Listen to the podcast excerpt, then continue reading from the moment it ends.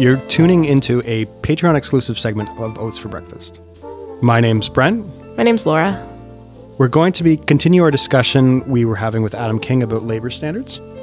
This time, the discussion will go into a more free ranging discussion of employment standards and bring in a few anecdotes. We're also going to be talking about labor standards around the world in other advanced capitalist countries, like Sweden and Australia.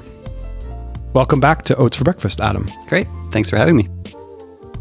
I've worked for temp agencies. I don't know if you guys have. Have you worked for a temp agency, No, Laura? but It I've, is I've read about the cases horrific. where they have to go to the Yeah. board, though. Yeah. You'd go down to the local, like Adecco or Randstad, or there's a bunch of them. There's a lot of them. And uh, yeah, they'd basically find you a job almost the next day. Uh, the jobs that they would find you, uh, they're called temp jobs, were pretty awful. When you get in there, they give you like a 30 minute WHMIS test in which you can basically just run it as many times as you want and it's fill in the blanks. So you, that's your mm-hmm. health and safety. Wow. And they also handed, I remember they would hand me, every place would hand me a photocopied copy of the Ontario, what's the main legislation? The Employment Standards Yeah, Act. they would hand me just a copy of the Employment Standards Act and be like, here, this is with like the contract to sign. Yeah, that's Yeah. kind of their legal obligation, and that's about it. Yeah. And when you would go on these these work sites, there's be, like absolutely no oversight, and actually you're forced into really dangerous positions because if you don't appease the the client, the boss.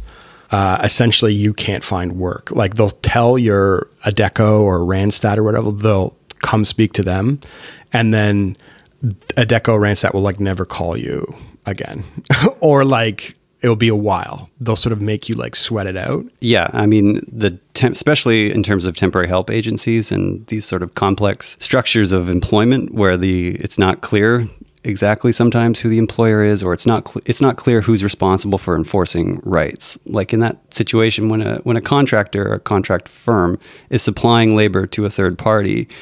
It's difficult to enforce the law in a lot of circumstances. It's specifically used as a mechanism to avoid union obligations and generally employment standards, like you already mentioned, mm-hmm. Brent. Yeah. Yeah. Yeah, absolutely. It's it's an avoidance mechanism. That's that's what it's supposed to do. Um, and so, you know, one way of improving that is making both uh, having basically what's called joint and several liability, meaning that the liability is spread across all of those who are party to the relationship, party to the employment relationship. Um, and so I mentioned that in the article about Sanders that it's absolutely necessary in the U.S. and stronger measures are necessary in Canada as well. But also, like in terms of the Employment Standards Act, so you can have these formal rights, but especially in that position when you're scraping by day to day to try to accumulate a, a weekly paycheck, which is very difficult to do, you're coming up against very strong market forces that sort of undermine any chance you have about pressing for any sort of employment standards. And whenever you would bring it up to an employer in that context, they would just drop you. So I, I remember going in there asking, like, I don't want to work like mindless stuff. Like I wasn't that bad. Like I think I had some money and you know, I was like a, a suburban kid living at home. So, you know, I wasn't that pressed all the time, but I was like, just don't give me something very mindless because I couldn't stand going to these jobs in which you're putting handles on buckets for like 12 hours. I just like couldn't do it. Wouldn't be worth the money. Some of the jobs wouldn't be that bad. You, they'd have variation. So one was like a maintenance at like a, a logistics firm up in Milton. So I'd drive up there and I would do different things around the the the factory. Like I would repair buggies, I would change batteries, I would fix um, different stuff, and just that variation in what you're doing was key. It was the jobs in which you have a 12 hour continental shift doing the same thing over and over again that for me I couldn't personally stand. And a lot of people were forced to work those jobs. Those were the most available jobs. If you want a job like that, you anyone could get it. But it was just like if you don't accept that job, then they punish you. So once I went and I said, This is exactly what I said I didn't want to do. So I left at lunch at that place with the employer like screaming at me, like so angry, like so indignant that this temp is leaving. Yeah. And I'm just like, F you, buddy. Like, I don't Yeah. care. And they called um, Adecco complained, and then I didn't hear from Adecco for like three weeks. You know, I think I found another job in between there, but then they called me back and they're like, "Hey, uh, are you ready to work now?" And I'm like, "No, because I got another job. So screw off Adecco." But yeah, like these are the sort of dynamics. So in that context, it's like. I don't know if employment standards are enough to combat the market forces that workers are up against. Do You know what I mean? Yeah, I was gonna say these things are all. It's so obviously purposeful that they let you, like you said, you let they let you sweat it out. And when I hear them passing you the employment standards for the workplace, I hear that as saying this is your responsibility, not our responsibility. For on one hand, and on the other hand, if they do get some sort of inspection from the ministry, they can that's one piece of evidence they can say in their favor is well, we hand them all the Standards Act and we tell them to familiarize themselves Right. themselves with it. So Right, if they- something happens, yeah. they do the basic minimum that's required mm-hmm. by law. I mean, there's a couple of like interesting things that are going on sort of in that story. Like on the one hand, it's a good indication of to the extent to which so many industries are just dependent on this type of employment model now. Right, yeah. Like I mean, you mentioned sort of like market forces, but it's a kind of like a it's a policy decision also mm-hmm. to have workplaces structured in this way, or to have whole segments of the economy that only function because of highly precarious, insecure, low wage labor. I mean, that's a that's a structural government decision. Yeah. In order to pursue an industrial policy that's dependent on insecurity and what and this goes back to the full employment policy we were talking about before when under a full employment policy the idea is to have good jobs with good working conditions that's the goal of macroeconomic policy now it's almost just just to retain investment so why are we really what are the point is of retaining the investment of these like low skill low wage poor working condition companies if they can't even provide good jobs. It's like for it's is it for like the middle layer that always works in these places the administrative jobs? You know what i mean? Or is it just for having that like uh, contributing to gdp or something like that? You know just the idea of just maintaining uh, that sort of investment in the economy at all costs you know Yeah, it's it's really interesting to consider like, you know, when Ford came in and this whole idea of like the province is open for business. It's like what kinds of businesses is it open for? I mean, the point of rolling back employment standards legislation and other types of regulations that protect workers is to kind of pursue a low wage growth strategy. Right. Right? I mean, it, instead of having a, you know, something that's more committed to like full employment and um, trying to move capital investment basically up the value added chain and have better jobs produced through a kind of like targeted industrial policy with that as the aim, they instead gear their regulation towards protecting these bottom feeder employers, basically, including uh, temporary help agencies. Another interesting aspect of that is that, I mean, we were talking in the last segment about this compliance based approach to regulating employment standards, where it's like assume that employers are ignorant. And the way that you find out, or if you're the Ministry of Labor, the way that you find out about employment standards violations is when workers complain. I mean, there's an instance, temporary help agencies, where proactive inspections are so important. And it's not as though the ministry is ignorant of violations being rampant in those types of employment relationships. They know. I mean, an effective enforcement strategy would prioritize proactively investigating those types of industries. Right. Just like the Ministry of Health or whoever's responsible for regulating like hygiene in restaurants inspects the restaurants to ensure that they comply with the law. I mean, we should treat labor in the same way. Employers know that they could be randomly investigated or they mm-hmm. should know. Mm-hmm. And I mean, the other aspect of that is that even when they do proactively investigate what they call high risk employers, that is, employers that are likely to violate the law, they only have a, a list of, I think, I think it's 10 or 11 core standards, what they call core standards, that they actually pay attention to when they go into the workplace. So it's not as though they go in there with like the whole act in hand and make sure that they're complying with all provisions. They go in with what they think are the most important provisions and kind of do like a sweep of the workplace.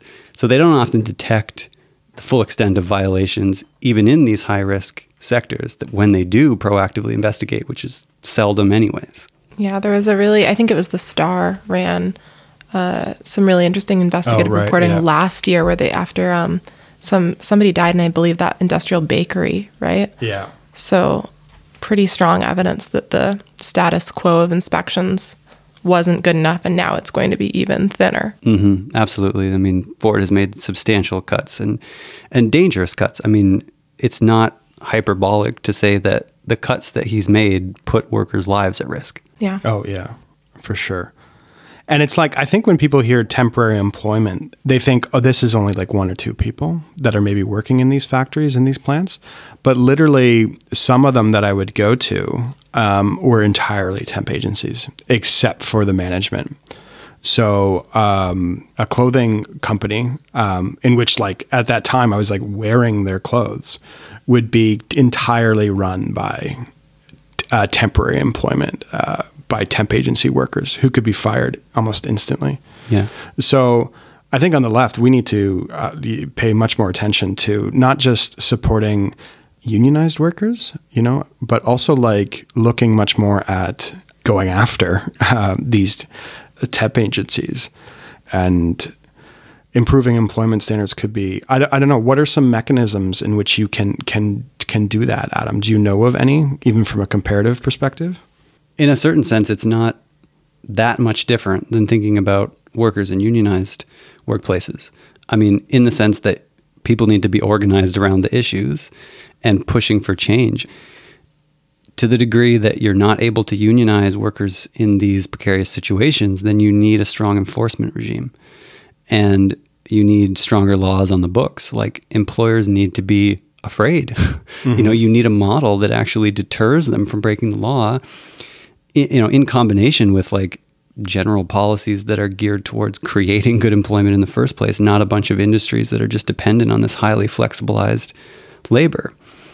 Um, so you know, it's a tall order to to think about what that involves, I suppose, in terms of organizing. But you know, I, we've seen some of it with the Fight for 15 and workers' action centers and similar sort of non-traditional, if you like, forms of worker organizing that's not geared toward you know traditional forms of unionization.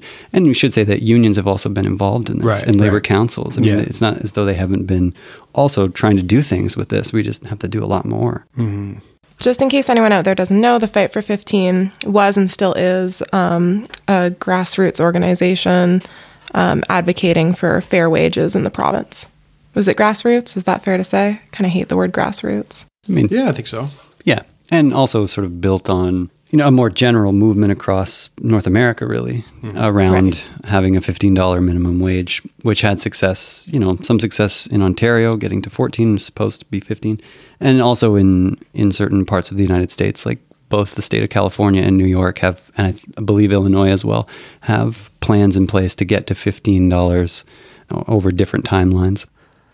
I think also a more a greater sectoral organization of the labor movement and of unions could also address some of these issues. When unions are just focused at the sort of very decentralized firm level, where they're just bargaining with one employer, the incentive is is there not to really worry about anybody outside of that. And I wonder also if expanding that uh, sphere of bargaining, you'll start to develop sort of legal relationships in which what is bargained for unionized workers can be transferred to more casual sectors. Do you know what I mean? I'm just kind of like vaguely Yeah. trying to think this through right now, and, and like how we. Um, I don't want to like because I think there is a kind of narrative on the left where, um, like I was saying before, it's like we just need to focus on unions and rebuilding that movement. But then all of this stuff is is left to the side, and then also like I don't think these things are mutually exclusive. There's a sense in which it's always going to be hard to unionize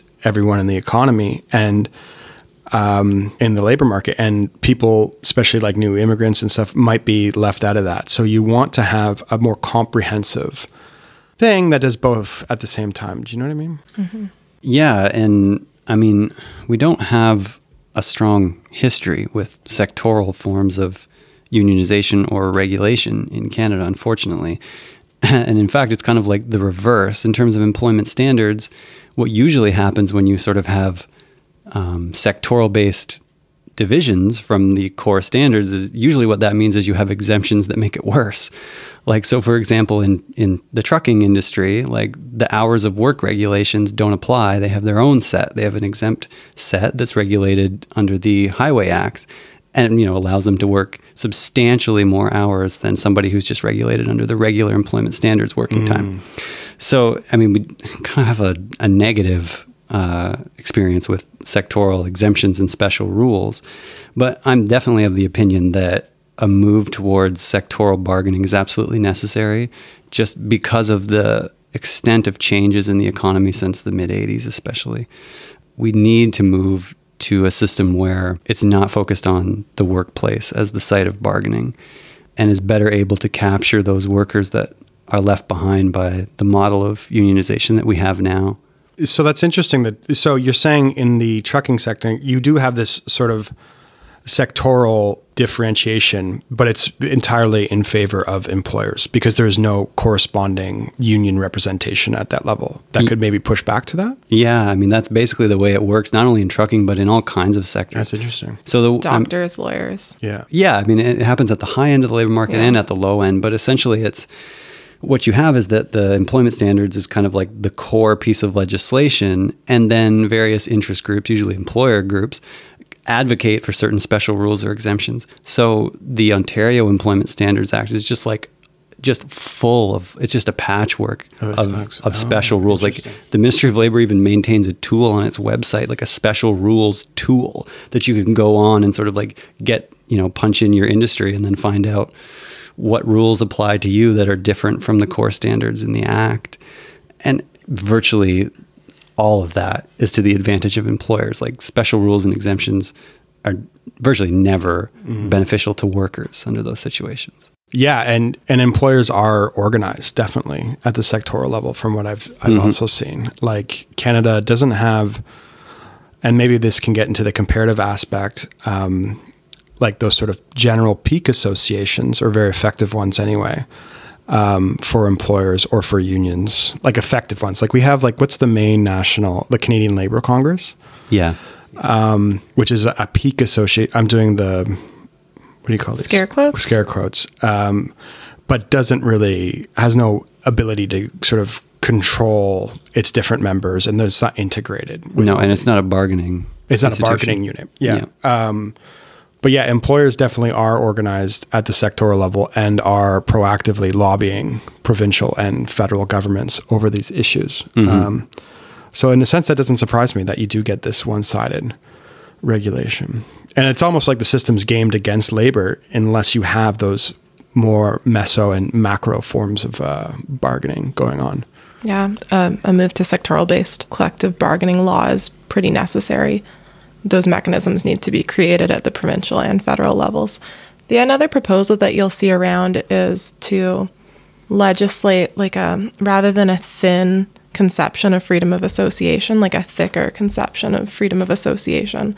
So right now, there's been a couple Supreme Court decisions that constitutionalize freedom of association as um, a worker's right, essentially. So that's how you get the right to strike being a constitutional issue, or the right to collective bargaining, right to a collective bargaining process become constitutionalized. But there's nothing stopping uh, any federal or provincial government from legislating those rights into the acts so as to um, equalize the differentiation between firm power and worker bargaining power. Yeah So it takes a bunch of these different ingredients to Yeah. to revive. and it's totally uh, uh, it's not in our political culture to, to also think this way you know it's hard to, Right. to make I, the, like the big comparator would be like Sweden, where you do have these peak associations with, uh, I forget what the employers association's called, um, but the LO, and that's some Swedish. basically i just always say labor organization Yeah, works okay. for me in english Is that how it, what it translates to? i have, Oh, honestly okay. don't know but that's the major peak association in Sweden. And what they do in Sweden is they get together at a sort of national level and they bargain wages for a whole series of different industries.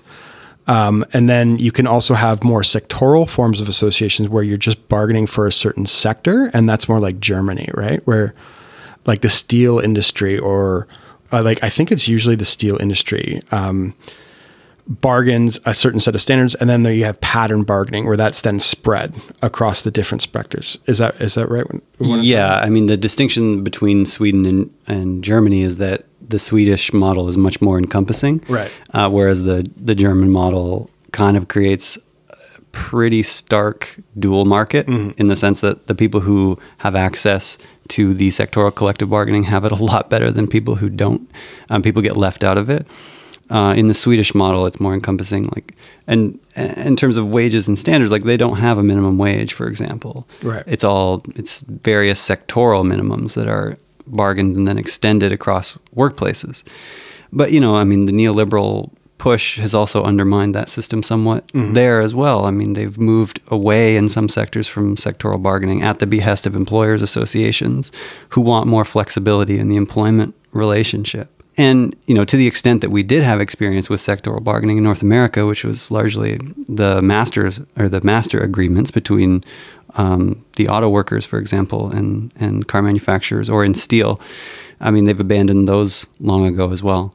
So, I mean, to say that we should have sectoral bargaining, I think is right, but it's also easier said than done. Yeah, yeah. we should recognize how tall an order that really is. Mm. Yeah, where is it only the artists sectoral bargaining that we have federally? Do you know about this, Adam? The yeah, we artists status of the artist. Status of act. the artist. Thank you. Yeah, yeah. I don't know all the details of the act, but essentially, yeah, they have a kind of, and I'm not. It's not entirely like it doesn't unionize them. For example, it just provides right. them with a mechanism to like set prices more right. or less. Oh, yeah. interesting.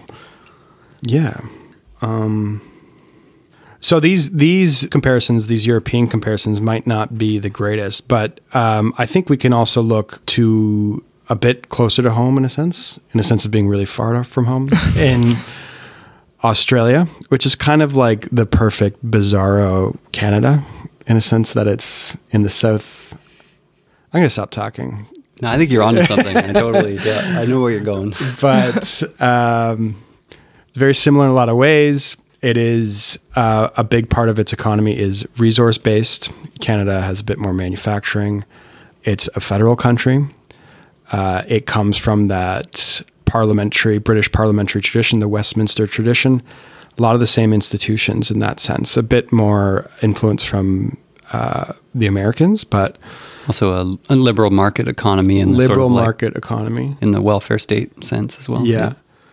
So, a distinction between a liberal market economy and a coordinated market economy is what is made in comparative political economy uh, often, and the idea is that a liberal market economy relies much more on market mechanisms and and um, signals to coordinate economic activity. Whereas a coordinated market economy, as in German and Germany and Sweden, there's much more extra market organizations and institutions that would coordinate sort of employers around things like training, mm-hmm. around things like um, wages as well. Yeah, and it also speaks to the degree to which uh, what they refer to in the literature as people's labor being decommodified. That is the extent to right. which a worker is dependent on their wages or the extent to which there are welfare state provisions in place to make you less dependent, like the ability to take paid leaves or access to um, you know state funded training or education, health, things like that. Uh, so Australia is, I think, in a lot of ways, a liberal market economy in that in that there's not a lot of coordination. I think among employers over like training, but they're they do have a system in which they have much stronger labor standards, mm-hmm. and they mm-hmm. do have a strong system of minimum wages. So to me, Australia, in a way, is and there's, uh, you know, Australia is also a very neoliberal country. We shouldn't glorify it too much, but it is an example of a liberal market economy in which you sort of have like this whack of labor consciousness and labor power going back to the 19th century, uh, where the labor part, the Australian Labor Party was the first recognized labor party, I think, in the world, and um, has since been a very strong player, even when it was not in power it was a strong influence over government policy in this sort of two party system.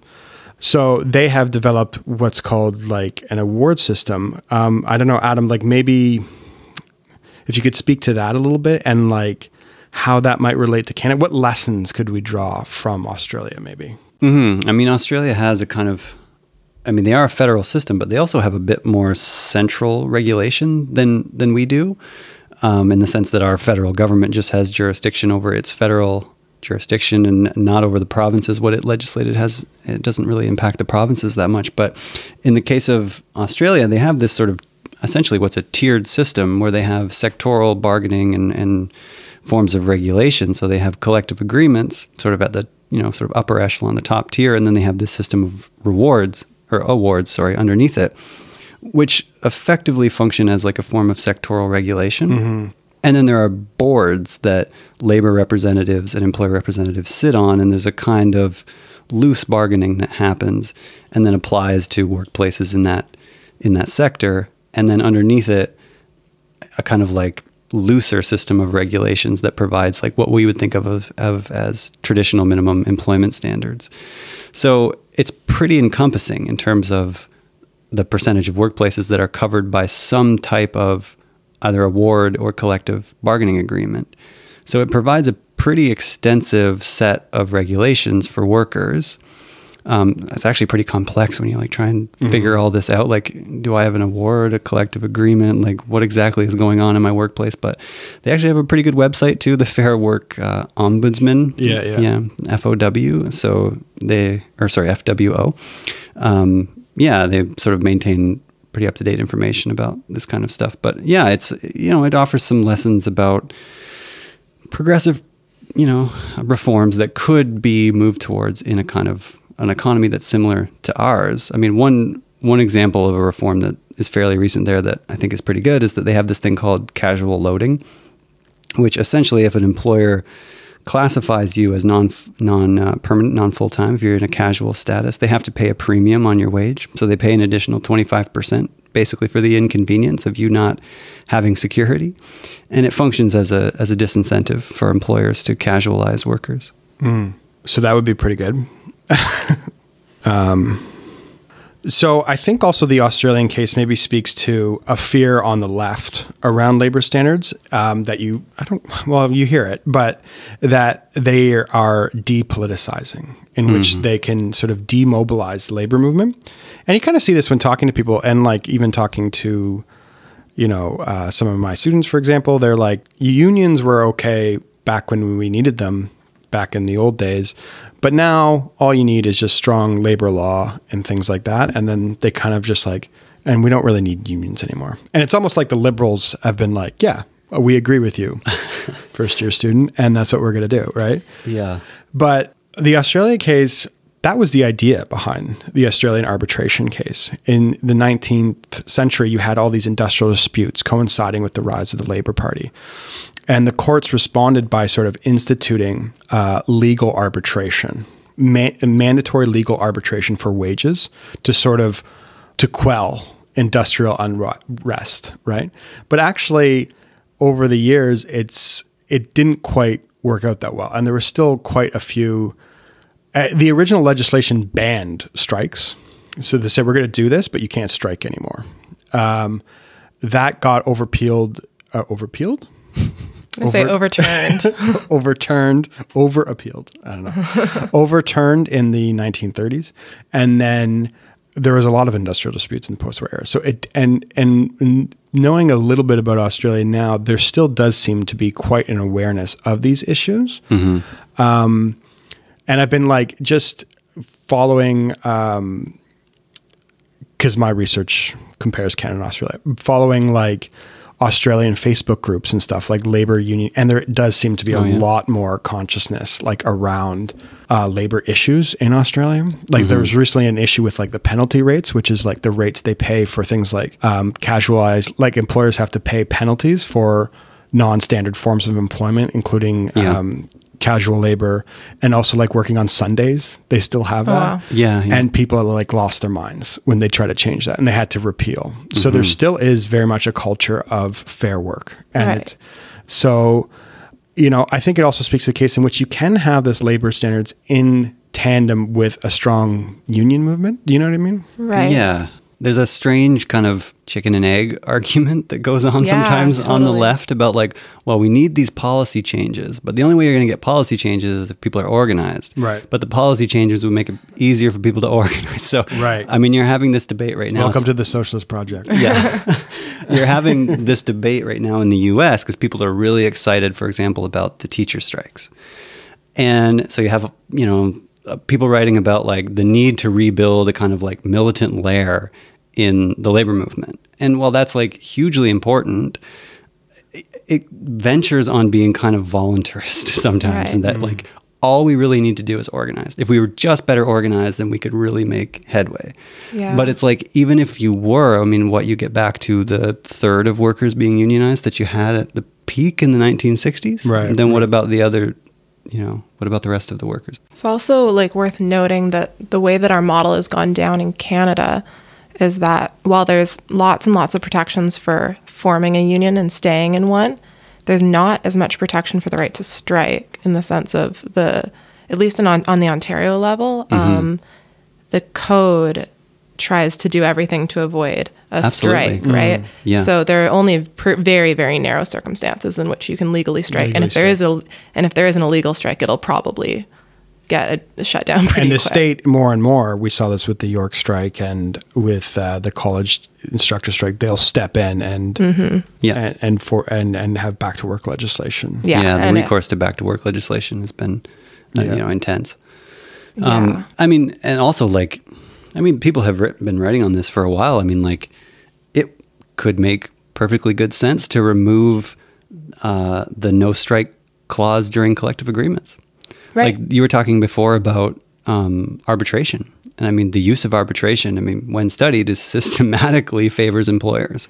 You know, if, if, I mean, and the notion behind arb- arbitration is sometimes referred to as interest arbitration, meaning that if there's an issue that arises during the life of a collective agreement that is not contained within the collective agreement, then you automatically go to arbitration because it's about the interests of the two parties and it's not spelled out in the collective agreement. So the, the legal channel is arbitration.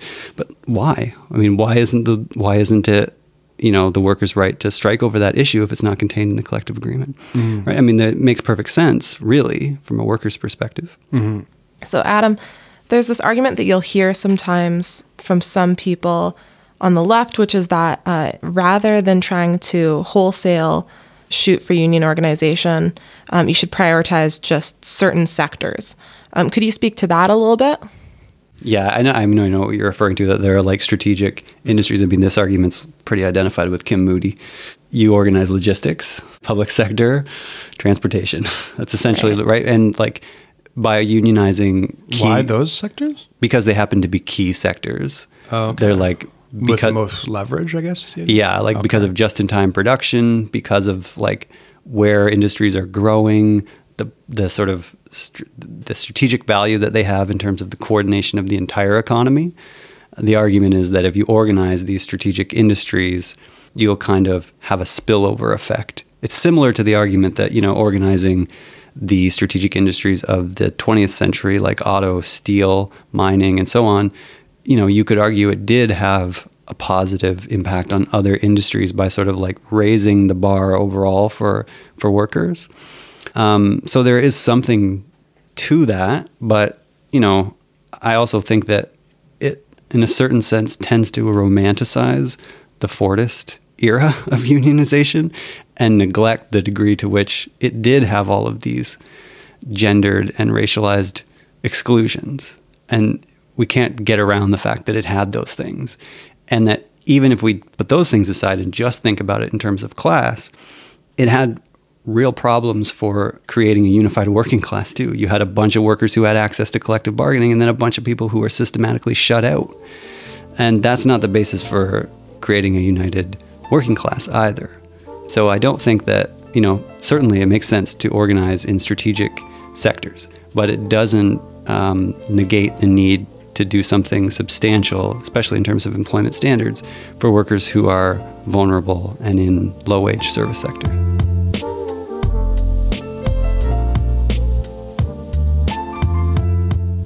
thanks adam once again for coming on the podcast hopefully you'll be able to come back Thanks so much for having me. Thanks for tuning in to this Patreon exclusive segment of Oats for Breakfast. And thanks for being a Patreon supporter of the podcast. It really means a lot to us. we'll see you again soon. Bye.